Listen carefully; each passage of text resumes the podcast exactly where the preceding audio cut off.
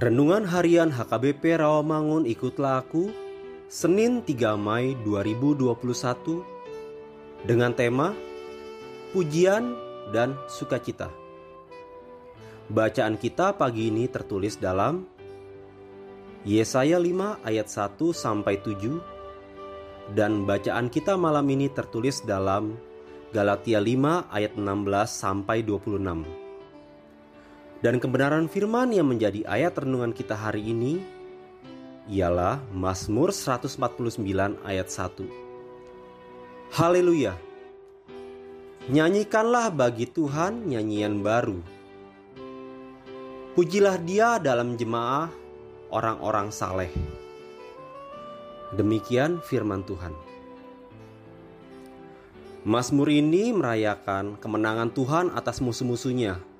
Demi umatnya, Tuhan menyatakan keadilan dan penghukumannya atas mereka yang mengusuhi umatnya. Pertama, ada sorak-sorai karena penyelamatan Tuhan atas Israel.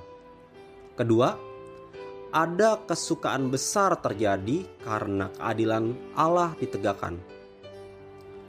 Mazmur ini juga mengajak kita melihat juga jauh ke depan secara eskatologis. Ada masa di mana umat Tuhan pada masa kini mengalami jatuh bangun. Penderitaan dan pergumulan berat baik karena pikul salib melayani Tuhan, juga karena jatuh bangun dalam kesetiaan mengikut Tuhan. Namun karena Kristus sudah menang terhadap kuasa dosa, maka dengan penuh pengharapan mata setiap orang beriman memandang ke depan.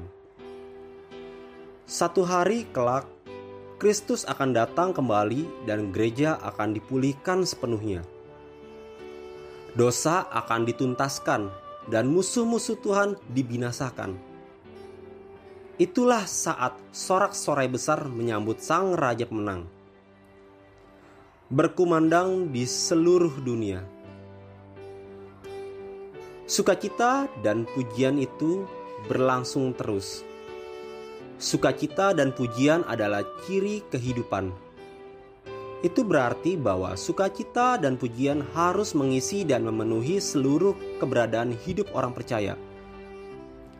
Mengapa kehidupan orang percaya harus diisi dengan sukacita dan pujian? karena pujian dan sukacita memberikan kekuatan kepada umat Tuhan untuk berperang dan mengalami kemenangan melawan kuasa-kuasa kegelapan. Marilah kita berdoa. Ya Tuhan Yesus, ajarlah kami terus memuji Engkau dengan sukacita melalui iman kepercayaan kami. Amin.